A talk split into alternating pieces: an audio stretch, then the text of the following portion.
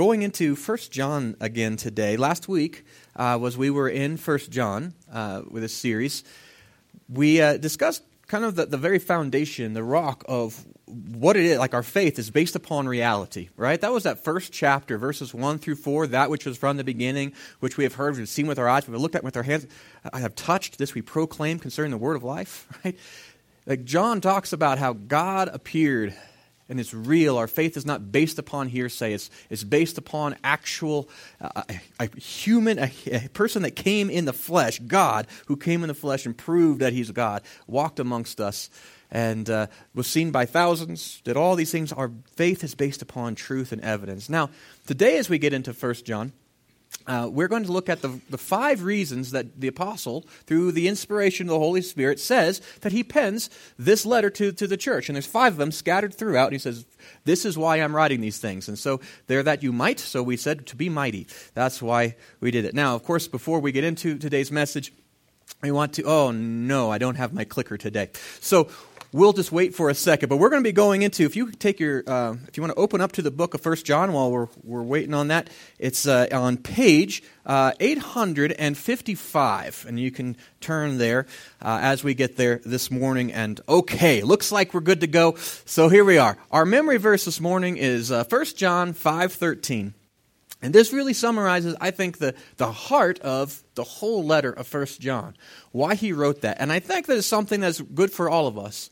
John wrote, I said, I write these things to you who believe in the name of the Son of God, so that you may know that you have eternal life. Have you ever been in a time in your life where your faith seemed pretty weak? Right? Where you were just really struggling and you wonder, am I right with God? This book is about to help us to put those tests so that we can have our hearts put at rest. And so that we will know that we have eternal life. And so the biggest things, the most important things are there. That's why, right? To have that kind of peace with God, and the peace in the Spirit. So this is uh, what we'll be memorizing because that'll help us really kind of summarize really the, where the book is, but also really the, the Spirit in there that God wants us to have a wonderful assurance. He doesn't want us to wander around our whole life wondering, you know, am I in the kingdom or am I just distant from God? It lets us, reminds us that we're loved by God and He's there and that we have a purpose, right? It's a powerful verse. So take time this week and memorize it. Of course, you are already at First John because we got a, uh, a little bit ahead of it. Now let's explore these five mites that we have in Scripture. The first one that John writes about is that we might have fellowship. And we find that in 1 John 1 3. And if that sounds familiar to you, it should, because that was last week's memory verse. But if you weren't here last week or, or whatever was hard, let me read it for you. He says, We proclaim to you what we have seen and heard, so that you also may have fellowship with us. And our fellowship is with the Father and his Son, Jesus Christ. Now, fellowship is really the key to the first two chapters, right? As we, we go through in, uh, in the first John, it's divided up into two major tests. The first test is a test of fellowship, right? The second one is a test of, of sonship, or that's really our salvation, our relationship with God. But the first two, it talks about fellowship, and that is our union with Christ. Now, our daily fellowship with Christ will change, right? Think about your, your relationship with your best friend. Right? There are some days that you're really, really close and some days that you're kind of distant, but they're still your best friend. Or think about your relationship if you got kids with your kids or if you're uh, if, uh, if you have parents, maybe uh, relationship with them, right? You are always family, no matter what you feel about them, right? You're family. But then the fellow or the, the fellowship that you have, sometimes it's really, really tight, and sometimes it's not so tight. Well, we're talking about fellowship. And John writes this so that we have fellowship with God, that we'll be close with Him. There's this, there's this intimacy that we have with God. There's a benefit to that, isn't it? And that's one of the things that God wants for us to have. And I want you to think about how amazing that is for just a second. That we're stinkers, aren't we? I mean, really, if you thought about it, if you got to be trapped in a room with you forever, would you be happy? But God's making a room for you with Him. In fact, it says He comes and abides in our own hearts. He experiences every every moment, sleeping and awake with us. I mean, even our prayers, we don't even have to, to put them into, into sound for Him to know them. He knows the cries of our very hearts. Our God is a God who wants relationship. He didn't build us to be slaves. And He didn't build us for war. And He didn't build us that there would be this strife and, and it's humanity versus God. That's not why He built us. He made us that we would have fellowship. That would be, we would know Him as He knows us. Now we get to the point where, where we also begin to, to just know the thoughts of God. That's what it tells us in Scripture, why we meditate on it, so we can begin to, to understand what, what is important to God. How does He see things? Because He's already done that in us, hasn't He? What an amazing God that is. He's not looking at us from a distance, He comes very, very close. Closer than the best friend or the closest brother. And He invites us to have and enjoy that relationship. Now, the thing is, is that God is always going to do his part. He's always good. He's always loving. He's always forgiving, right? He's merciful and, and kind. We're not always that way. Have you noticed that? When there's a break in fellowship between us and God, it's not that God has made himself distant, it's that we oftentimes put a block between us and God, right? And when those times happen, we feel that separation as we should. One of the things that John writes to us in this book is that we can evaluate our daily life to say, are we putting up barriers between us and God?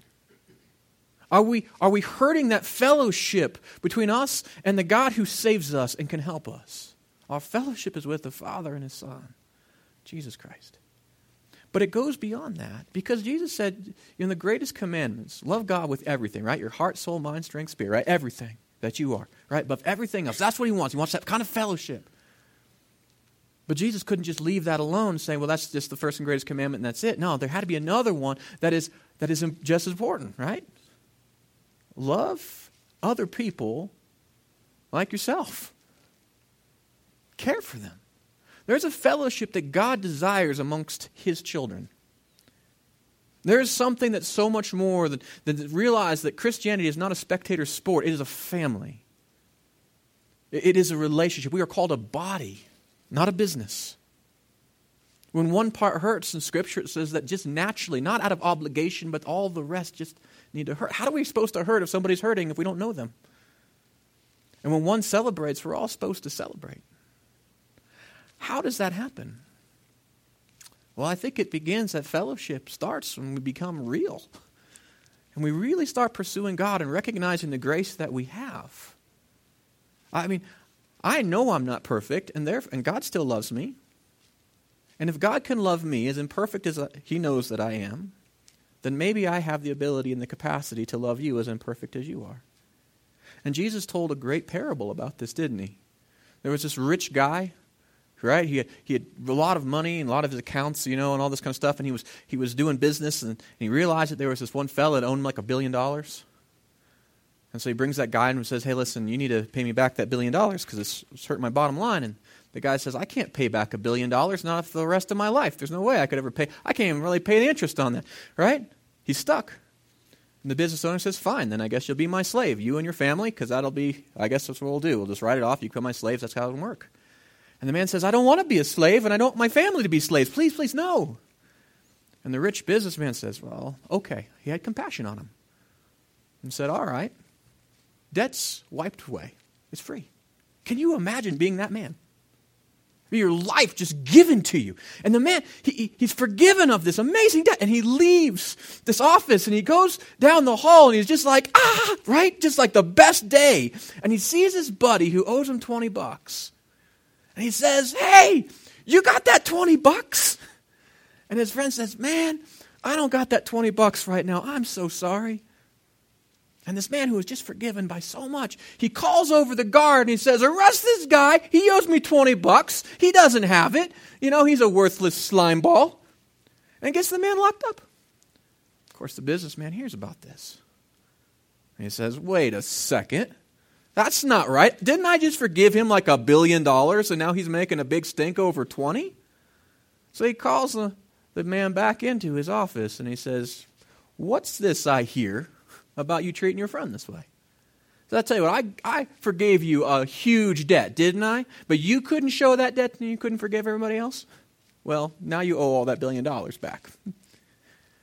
What a powerful story. I think for us, it recognizes that in the kingdom of God, forgiveness is not something that's just an obligation, it's a recognition of who, what we've been forgiven of, right? All of us fall short of the standard of God, right? All of us have been separated from Him. All of us, I mean, because you think about yourself and you think about the ways that you act, and that God is perfect and loving and kind, and even still, after we've been forgiven, think of the times, how many times you put God to the test. How many times you told him to get out, I'm going to do things my own way? Right? I know that you forgave me, I know you did these things, but I'm just going to do it my own way. I'm going to do things I know you don't even want me to do. And I don't care.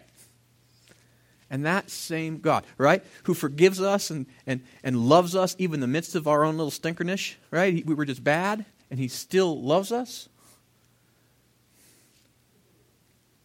Can we not also care for each other?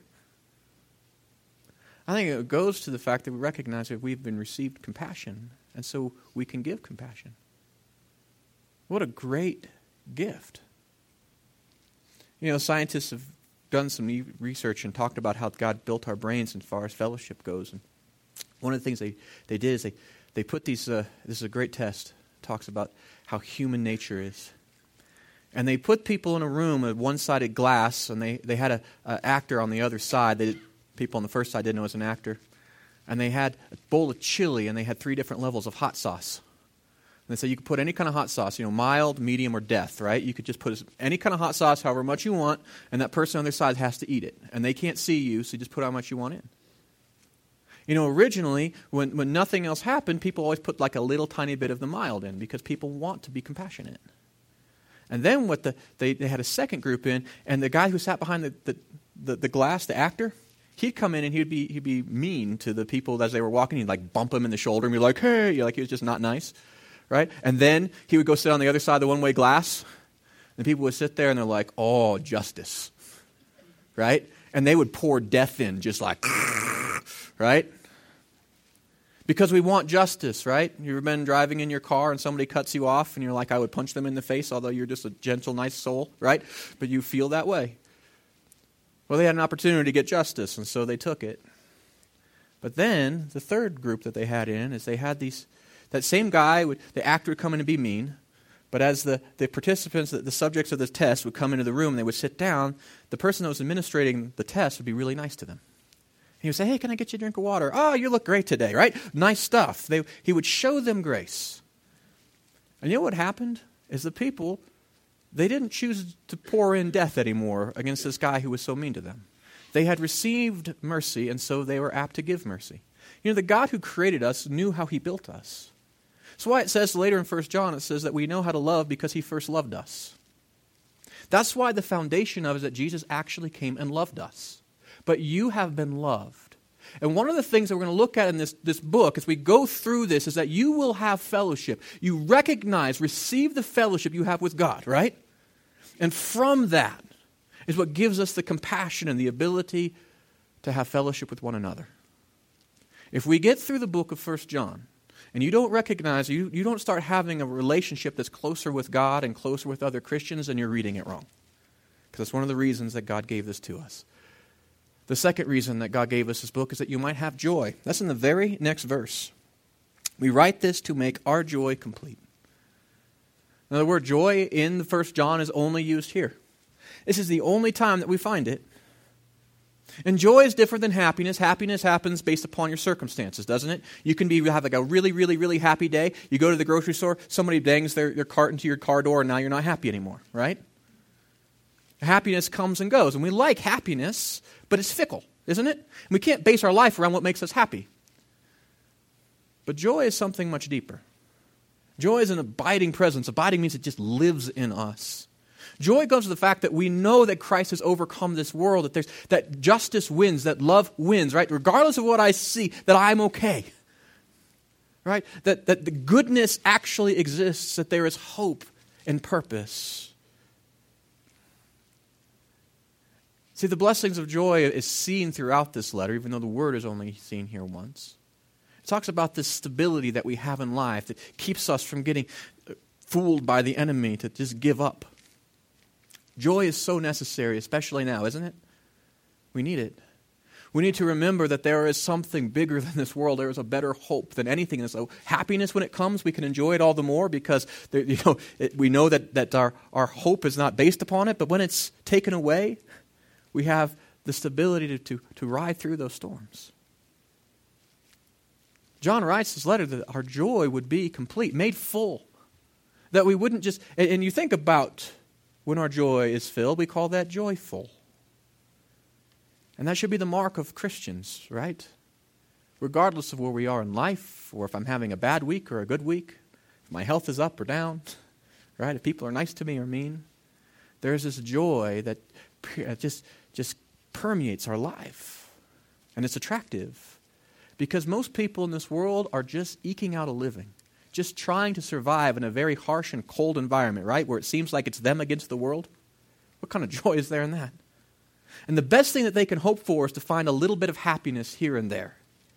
And I'll tell you, if you're a person like that and you see a joy filled person, they look very attractive, and you wonder, what do they have? And I know that's true because before I became a Christian, I came across joy filled people. And it boggled my mind. And I know that it's true because after I've become a Christian and as I've grown in Christ and my joy has grown, I've had people come and ask me as we've gone through difficult things and they've seen it and they say, Why are you not just angry and bitter? And I said, At times, I am. But I know that there's a better hope. To be joy filled is one of the things, one of the, one of the fruits of the Spirit, is it not? The longer we're in Christ, the more that we have joy. God didn't put you here to try to just eke out a living. He wants to fill your life with joy, to make it complete. And as we read through this book, we have to remind ourselves this is not just words for other people, this is hope for us today. This gives us the ability, if you were reading First John, you will find reasons for joy. Of course, that joy comes right on the heels of having fellowship with God and fellowship with each other, doesn't it? At least that's what I find here, the very next verse. So, as we go through this book, if you're not increasing in your joy, then maybe you're reading it wrong. And maybe God has something much better for you. The next thing that he writes to us is that we might not sin. Verse or chapter 2 verse 1 it says my dear children, I write this to you so that you do not sin. Well, there you go. I think there's this thing that's a, that there's a penalty of sin that's been taken care of us in Christ, for us in Christ. We talk about that in the last three chapters, right? But the first two chapters, where it talks about fellowship with God, sin still affects our fellowship with God. And that doesn't mean that God abandons us, but think about people that you like. You have a best friend, and all of a sudden they start being really mean to you, right? You still care about them, don't you? It's not like you just write them off, but it does affect your relationship, right? You got a really, really nice dog, the dog's really good, and all of a sudden it starts biting you every time you come in. It's going to affect your fellowship, isn't it? Here's the thing God loves you, period. Done. But the sin that we do is it's an offense, right? Can you imagine if you hung around people that were always just uh, like, just doing things they knew would offend you and they didn't care? That would be so hard to get to love them, wouldn't it? Mean, God still loves you, but our sin is, is basically telling God we're going to do things our way. No, thank you. We're disobedient children, right? We, we want to do what we want to do and we don't care what He has to say. That is no way for a Christian to live. And because there's this, uh, because there's this, uh, there's this, this fear of us tying in works to salvation, which we know we're not saved by works. Oftentimes, as Christians, we say, well, it doesn't matter what we do, I'm just saved. Yes, you are saved, but what you do and how you live matters, and it affects your relationship with God. There is a pure and a holy life that God calls us to. Pure, thinking about that. Is that a bad thing? When you go to the store and you buy bottled water, right? Do you want to go and just get, you know, like sewer tap or gray water? Or you buy it and it says on the bottle, it says pure, doesn't it? Much better. When you buy a ring, You want pure gold, not, you know, cheap knockoff that'll turn your skin green. Purity. God wants us to be pure, right according to who we truly are. He wants to purify us. Now, we could have gone the other way too. We could be pure evil. But God wanted us to be pure. He made us a new person in Christ. And He calls us to a life of purity, a life that actually aligns with who we are and who He is. That's a great thing. It leads to a better life. And holiness just means different, set apart. Are you tired of just running the rat race? God calls you to better things. Holiness just means it's different. Be different in the best possible way. Be a joy filled person, a person filled with love and kindness and goodness. This old way of living that we had to be saved from is a dead way of living. Wouldn't we agree? As Christians, we, we need to find out how we have victory over sin. Right? That's, that's, that's what he writes about. Not that we have to save ourselves, God saves us. But that we could be sanctified, being made holy, made different. Don't you want to see that in your life? Are you tired of struggling with the same poor personality characteristics year after year? God has something better for you. But you have a, a say in that, don't you? That you might not sin. God wants, He's calling you to a better life. And as we read 1 John, if you are not challenged to live a, a holy life, not out of guilt, not out of obligation, but out of, out of promise, that God will be there and help you and give you the power to live a different way. If you're not finding your life conforming more and more and more to, to, to who you truly are and this person that He's called you to be and to His character, then you're reading it wrong. As we go through this book, there is that challenge, right? That we might not sin. But you know what? We all sin, don't we?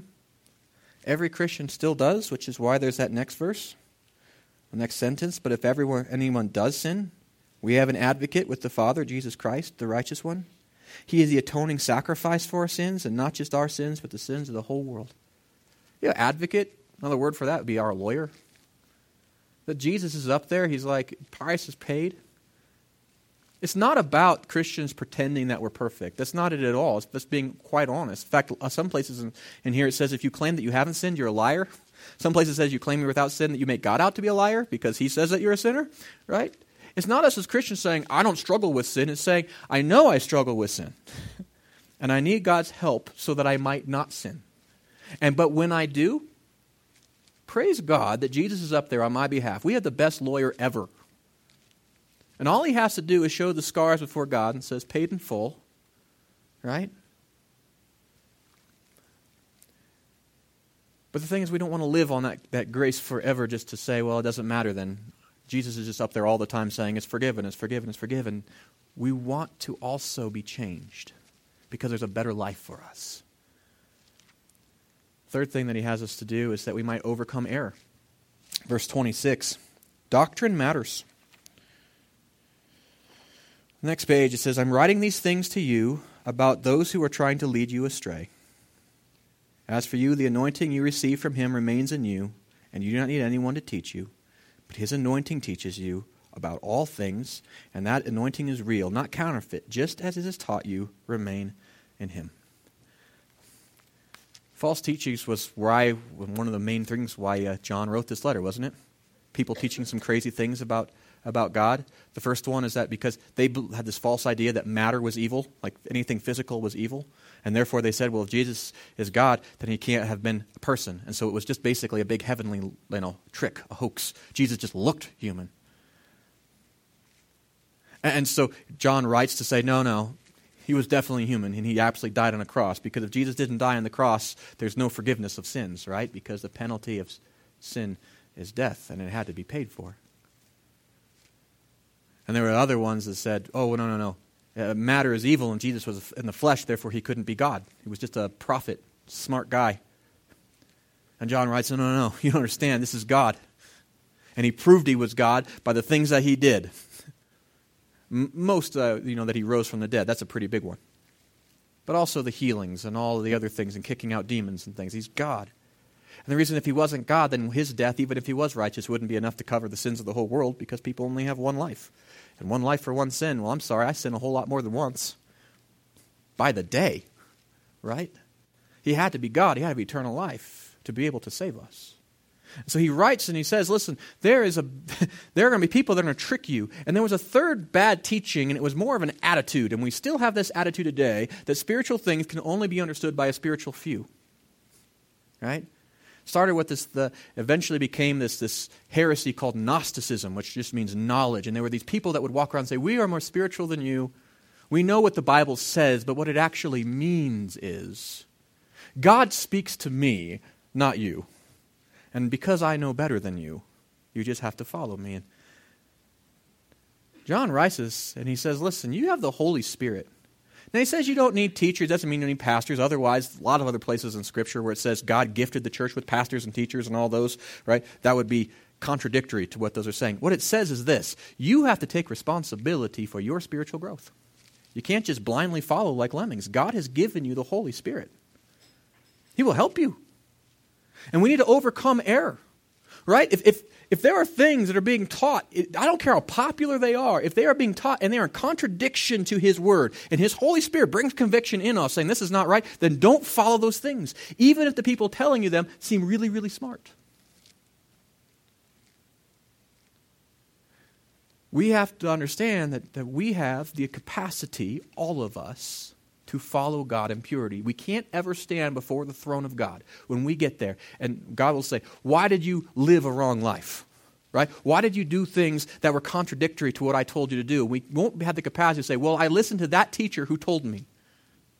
Because he's given you his word and he's given you his Holy Spirit which is why we are challenged and, and to be what was like they called the Bereans, which was a group of Christians in the book of Acts, who when the Apostle Paul even spoke, they went to the Word first and they prayed about it and they studied it to make sure it lined up.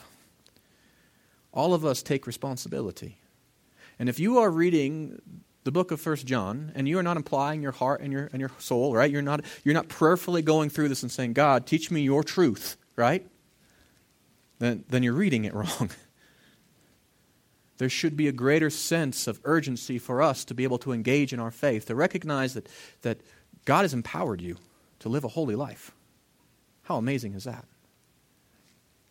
I think John emphasizes many times the things in the scriptures that, that he addresses those three errors through this that, that Jesus is, is man, that Jesus is God, and that we can know the truth.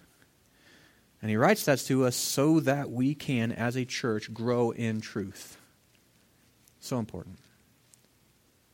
The last thing he writes to us is that we might have assurance. Right? So the Gospel of John, right, the same guy who wrote it, the Gospel of John tells us how to be saved. Right? John 3.16 is in there. For God so loved the world, right? That whoever um, that, that he gave his only son, whoever believes in him will not perish but have eternal life.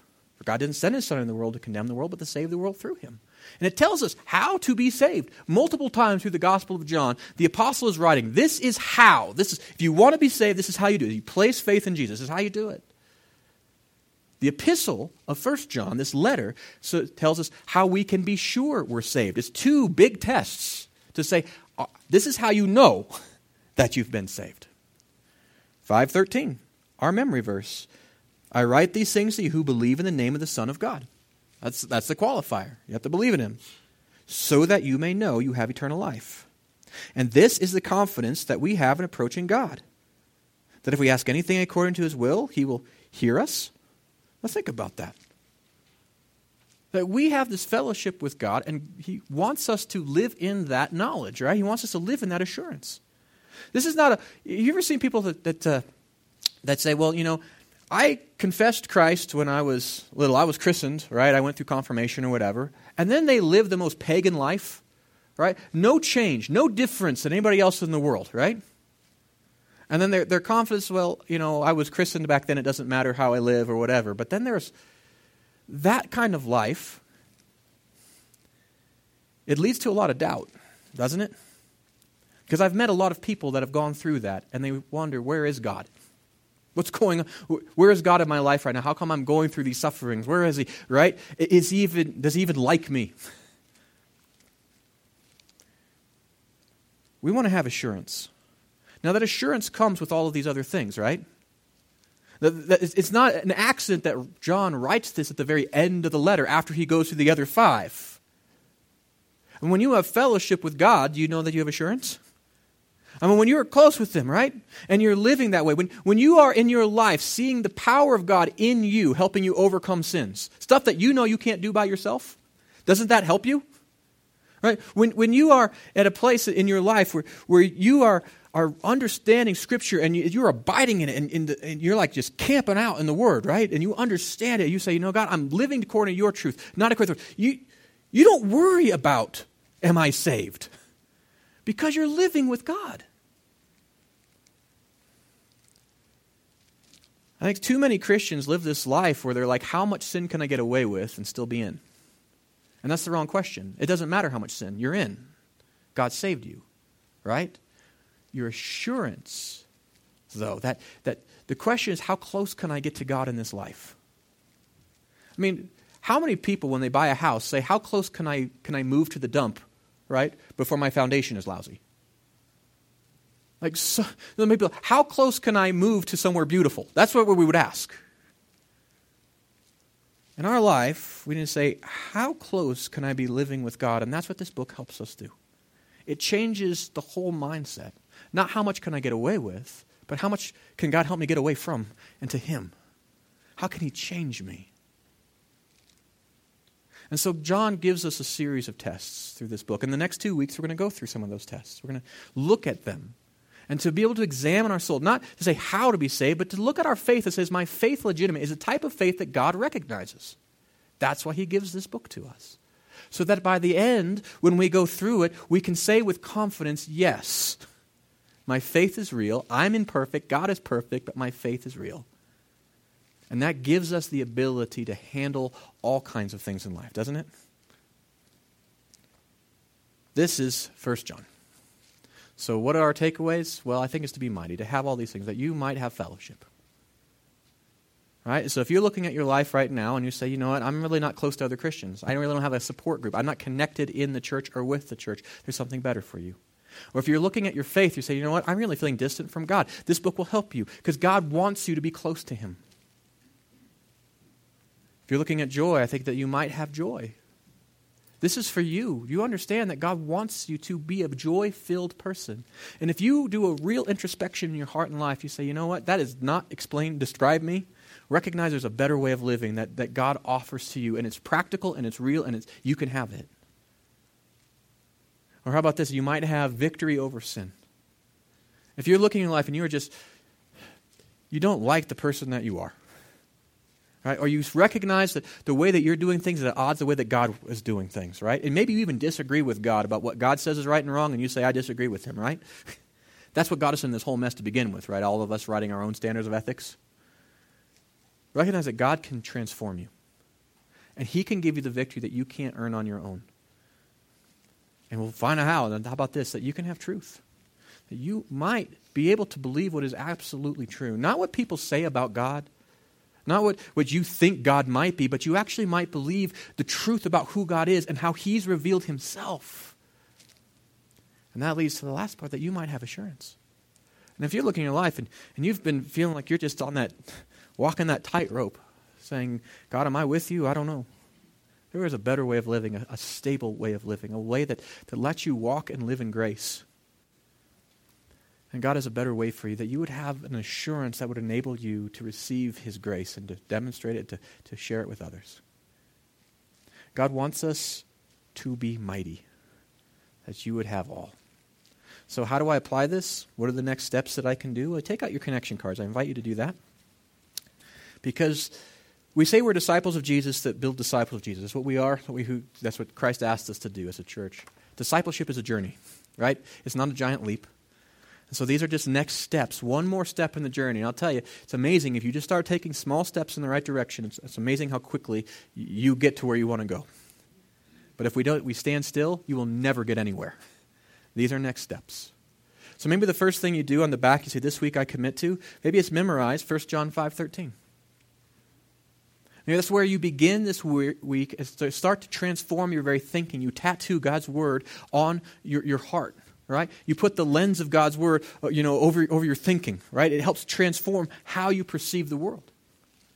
And you start this week, maybe that's what you begin with, is 1 John 5.13. And not just memorizing what it says, but think about how it applies to your life. That's called meditation. And it sounds real spiritual, so you can impress people. Right? I'm memorizing and meditating on God's word, and they're like, ooh, and you're like, yeah, but I just had this card, right? It's from God's word, and I'm thinking about these things were written to me. I believe in the name of the Son of God. He's the Son of God. Jesus is God. Right? That, that I might know. I have eternal life. What kind of peace that can give. Maybe that's where you start. Or maybe what you want to do this week is read the Gospel of John. The next two weeks, we're going to read the, the first John, which talk about how to test our faith to make sure to say, uh, to test to say, uh, is my faith the, the, the, kind that God wants? But maybe just read the, read the Gospel of John. Who is Jesus? Like, what did Jesus say? How did he act? What did he, what did he tell us to do? How am I saved? And maybe that's where you begin this week, or maybe you've been a Christian for a long time and it's always great to have a refresher. Because the world loves to tell us what Jesus said, and they're usually wrong. You can actually read what he said and what he did. I encourage you to do that this week. Something for all of us I'd ask you to do pray for Easter. I'm not kidding about this. God, there's, we, we saw in the book of Daniel the power of, of prayer, right? There's a spiritual war going on. But you know what? We want to declare peace. We want to help there to be a, a peace declared in the hearts of the people of Estes between them and, and God. And they can receive the same grace that we have. Well, I'll tell you, it's going to require us as the church to be able to pray. In fact, there's many times in Scripture that says that God's people actually repent and say, "In my life, I'm walking away from you. I want to walk with you, God. Right? Help me. But also, I want you to have the same compassion on my neighbor as you showed to me." That God does things; He changes hearts. And I would invite you, in fact, I would implore you, please be praying. Be praying that God would not just fill this church, but all of the churches in Estes with, with, with people that need to hear the gospel. Pray for us, pastors, that we would preach it clearly. And that the gospel wouldn't be muddled by some kind of fancy wording or anything like that, that it would be understood. Pray for receptive hearts. That people will be able to receive and say, you know what, I know I'm not perfect, but God loves me too. And so they could receive it and respond. Pray for your witness. For, for the fellowship of the church. That we wouldn't be so you know, overcome by here's an event and we just do a thing and people just show up like a stadium thing and then they, we all leave, but that, that God would be able to show His love through us, His family, to this community. Pray for Easter. Ask you to do that. And maybe the last thing that you want to do is be mighty. And that might be any one of those five things or all five. Maybe it's that you might have, you know, you might have assurance. Maybe it's that you might have joy. Maybe it's that you might have fellowship. Right? But whatever it is, maybe write it down and say, you know what, this is what I, I'm going to commit to this week is I'm going to pursue God in this. There may be that I might not sin. Right? Whatever it is, write it down so that way I can be praying for you this week. Here in a minute, we're going to take our offering. As we do, please take these connection cards right? Write your name on, um, on the front of them. Make sure that you, if you have a prayer request as well, write that down. I do pray for you. The more specific the prayers, I'm telling you, the more specific the answers, right? So let me know how to pray.